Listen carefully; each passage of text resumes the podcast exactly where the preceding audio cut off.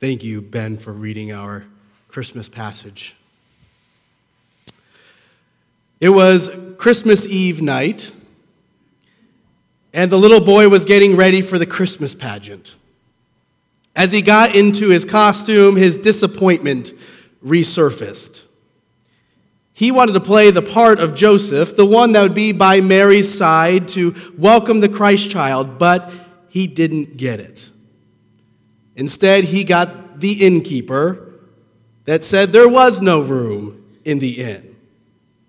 And as he was getting ready, he decided if I'm not going to be Joseph, then I'm going to change the story. The pageant started, and before long, Mary and Joseph came across the stage and they knocked. Do you have any rooms available? They asked. The audience, especially his parents who helped rehearse the lines, expected him to say, No, we don't have any rooms available. But he went rogue. Do you have any rooms available? And he says, Sure. We have plenty of rooms available. You can have mine. and of course, everyone laughed because it's hilarious and it's a Christmas pageant. You never know what's going to happen. Some kids just wander around, right? Some people say funny things.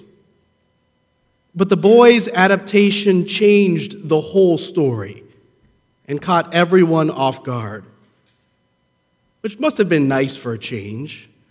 Sometimes the story feels a bit repetitive year after year, partly because it's written in Scripture. It, it doesn't always change that much. In fact, recently I stumbled across a bulletin from the early 1920s when we were located off of Chestnut, and Scripture passage for Christmas Eve was Luke chapter 2, verses 1 through 20. And I bet if I went back to the year 1816, the first year of this faith community, the scripture passage was probably Luke chapter 2, verses 1 through 20. There would have been more these and uh, ye's and thous, but it would have been the same story. The story may not have changed, but we have. The time we're living in has changed where each of us are in our life has changed. The world has changed and is changing, and because of that, there is new meaning to be had in the story. As Ben said, this season we've been wrestling with the question how does a weary world rejoice? And we have not shied away from asking some difficult questions. We have wrestled with the reality that we all hold on to something in our lives. We all have something going on down where the spirit meets the bone. And as nice as we try to make it, as pleasant as our nativity sets seem, that perfect holy family smiling back, that story is thick with weariness. I've said it before there is Mary, a pregnant teenager, carrying a child, weary of bodily changes, weary of the rumors, the gossip about her situation. There is Joseph, who sticks by Mary's side, but most certainly was ridiculed or derided for not doing what a man should do, which would probably be to leave the woman that is carrying a child that is not his own.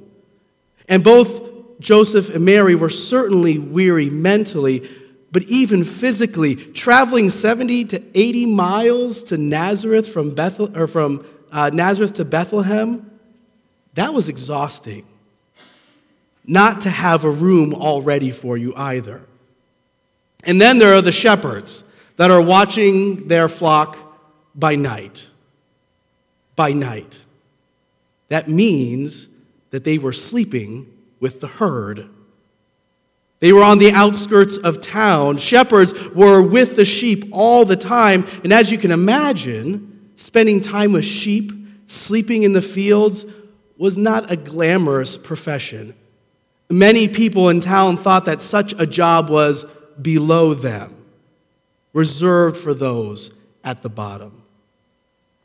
as an unappreciated job in society, we can imagine it was difficult for them to find purpose and meaning in what they did.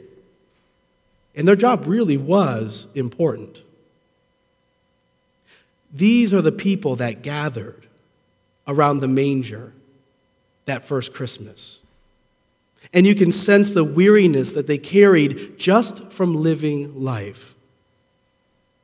And it's the weariness that we carry just from living life. Relationships take work. We struggle to find that meaning and purpose. And I, for one, have a little relief believing that the Holy Family was no different than us. Even around the time of Jesus' birth, it was a weary time economically and politically. The Roman Empire demanded more taxes and goods from the people, more than they could give. The money they took came at the detriment of many communities in need, and as a result, poverty and homelessness were on the rise. People were suffering because money was tight and there were less opportunities. And then there is King Herod. King Herod, whose lust to maintain power at all costs was threatened by the news of a baby being born. So consumed by keeping his status as king, enacts policies that threaten the safety and the prospering of children. It was King Herod's policies that forced the Holy Family shortly after to seek refugee status in Egypt because there was no room in Judea. Can we imagine living in a country that is so unwelcoming where it is okay to separate children from their parents? Can we imagine governments that ignore the will of parents and doctors who are trying to help children feel safe in their own bodies? There is no room in the inn. There is no room for Mary and Joseph's situation. There is no room for the shepherds in the community. What the Christmas story wants us to ask is who? Who are the ones today in which there is no room? Who are the ones today that have been excluded? And while there are many that we can name, looking out at the world, there seems to be little room for refugees seeking asylum. No room for transgender youth, no room for women and children caught in the middle of horrible war no room for the homeless. So, if we take a closer look at our nativity sets, we may see it. The characters are not without challenges or struggle, and the world beyond the stable walls is far from being perfect. And yet, out of all the places God could have chosen, God chooses Christ to be born there. In such a world, at such a time, what does that say about God? That God makes room and calls for those for whom no other room existed except with God. What does it say that God chooses to be revealed with and as one of the marginalized? The Christmas story makes it real that there is a crack in everything. Yet through that crack, that's how the light gets in. That's how Christ gets in. God shows up in a broken world among broken people, and through Jesus, God's hope, peace, joy, and love for everyone. That little boy went rogue in a Christmas pageant. And his parents asked him on the way home from church, as I imagine I'll probably ask my children at some point, Why did you change the story?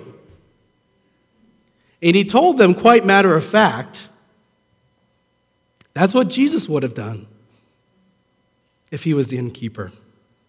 It was that simple. And the boy was right. Jesus would have welcomed the young couple and every last stinky shepherd in and made a space for them. He would have made space to listen, to heal, to feed, and to clothe. And so I leave you with this very simple Christmas message that sums up this familiar story and embodies really the life and ministry of the baby we rejoice tonight. That message is make room. Make room for those who are often excluded. Make room for those that are persecuted. Because there is room for them in God's arms, just like there is room for you and for me. And when we make room, even a weary world can rejoice. Amen. Amen.